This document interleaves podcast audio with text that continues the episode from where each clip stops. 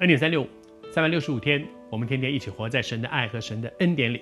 祝福你，在今天有一些很奇妙的经历，那个经历里面让你体会到神真的爱你，神真的带你走在一个蒙福的道路上。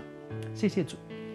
可是今天我们要分享的呢，是彼得，彼得挨骂了。昨天说彼得越愤，他忘了我只是一个，我只是一个受造的人。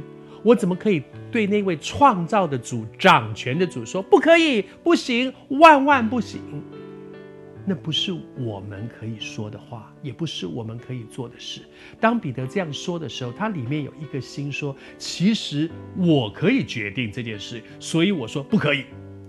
可是我们从来都不是那个拍板的人啊，连在圣经里面许多的时候，连耶稣举的例子都说。主啊，若是可以的话，若是可以，要不要这样？要不要那样？你还记得耶稣在客西马尼园的祷告吗？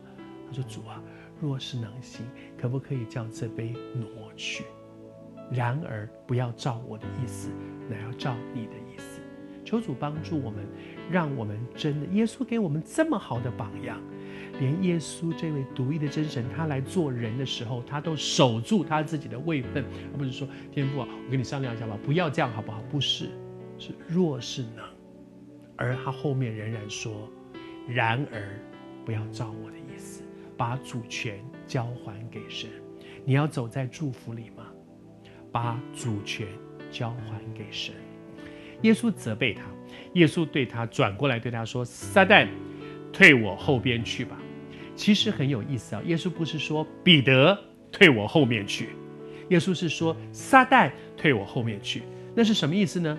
说话的明明是彼得，所以彼得是撒旦喽？不是这个意思的，彼得就是一个人，他不是撒旦。但是为什么耶稣对着彼得说撒旦退我后面去？因为撒旦此时此刻在那个时候，撒旦。借着一个破口进到彼得的心中，借着他的口说出了那些拦阻神要做神要做的事情，是撒旦的那个拦阻。而彼得的生命有一个破口，如果没有破口，撒旦也进不来。那个破口是什么？显然彼得在刚才被赞美的时候，他有一个骄傲，觉得说：“嗯，我好像可以跟耶稣平起平坐。” no，no，no，不可以，不可以，不可以。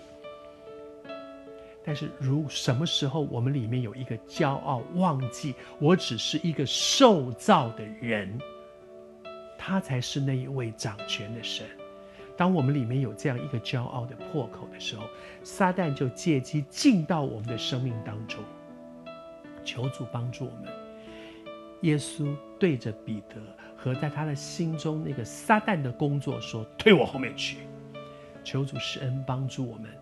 让我们不给撒旦留地步，求主帮助我们战战兢兢地站在我们该站的位分上，一点都不因为骄傲失去神给我们的那个祝福，恩待我们拒绝撒旦。不只是耶稣要这样说，也容许我们常常对我们自己里面如果有一些仇敌的一些工作，我们对他说：“撒旦，退我们后面去。”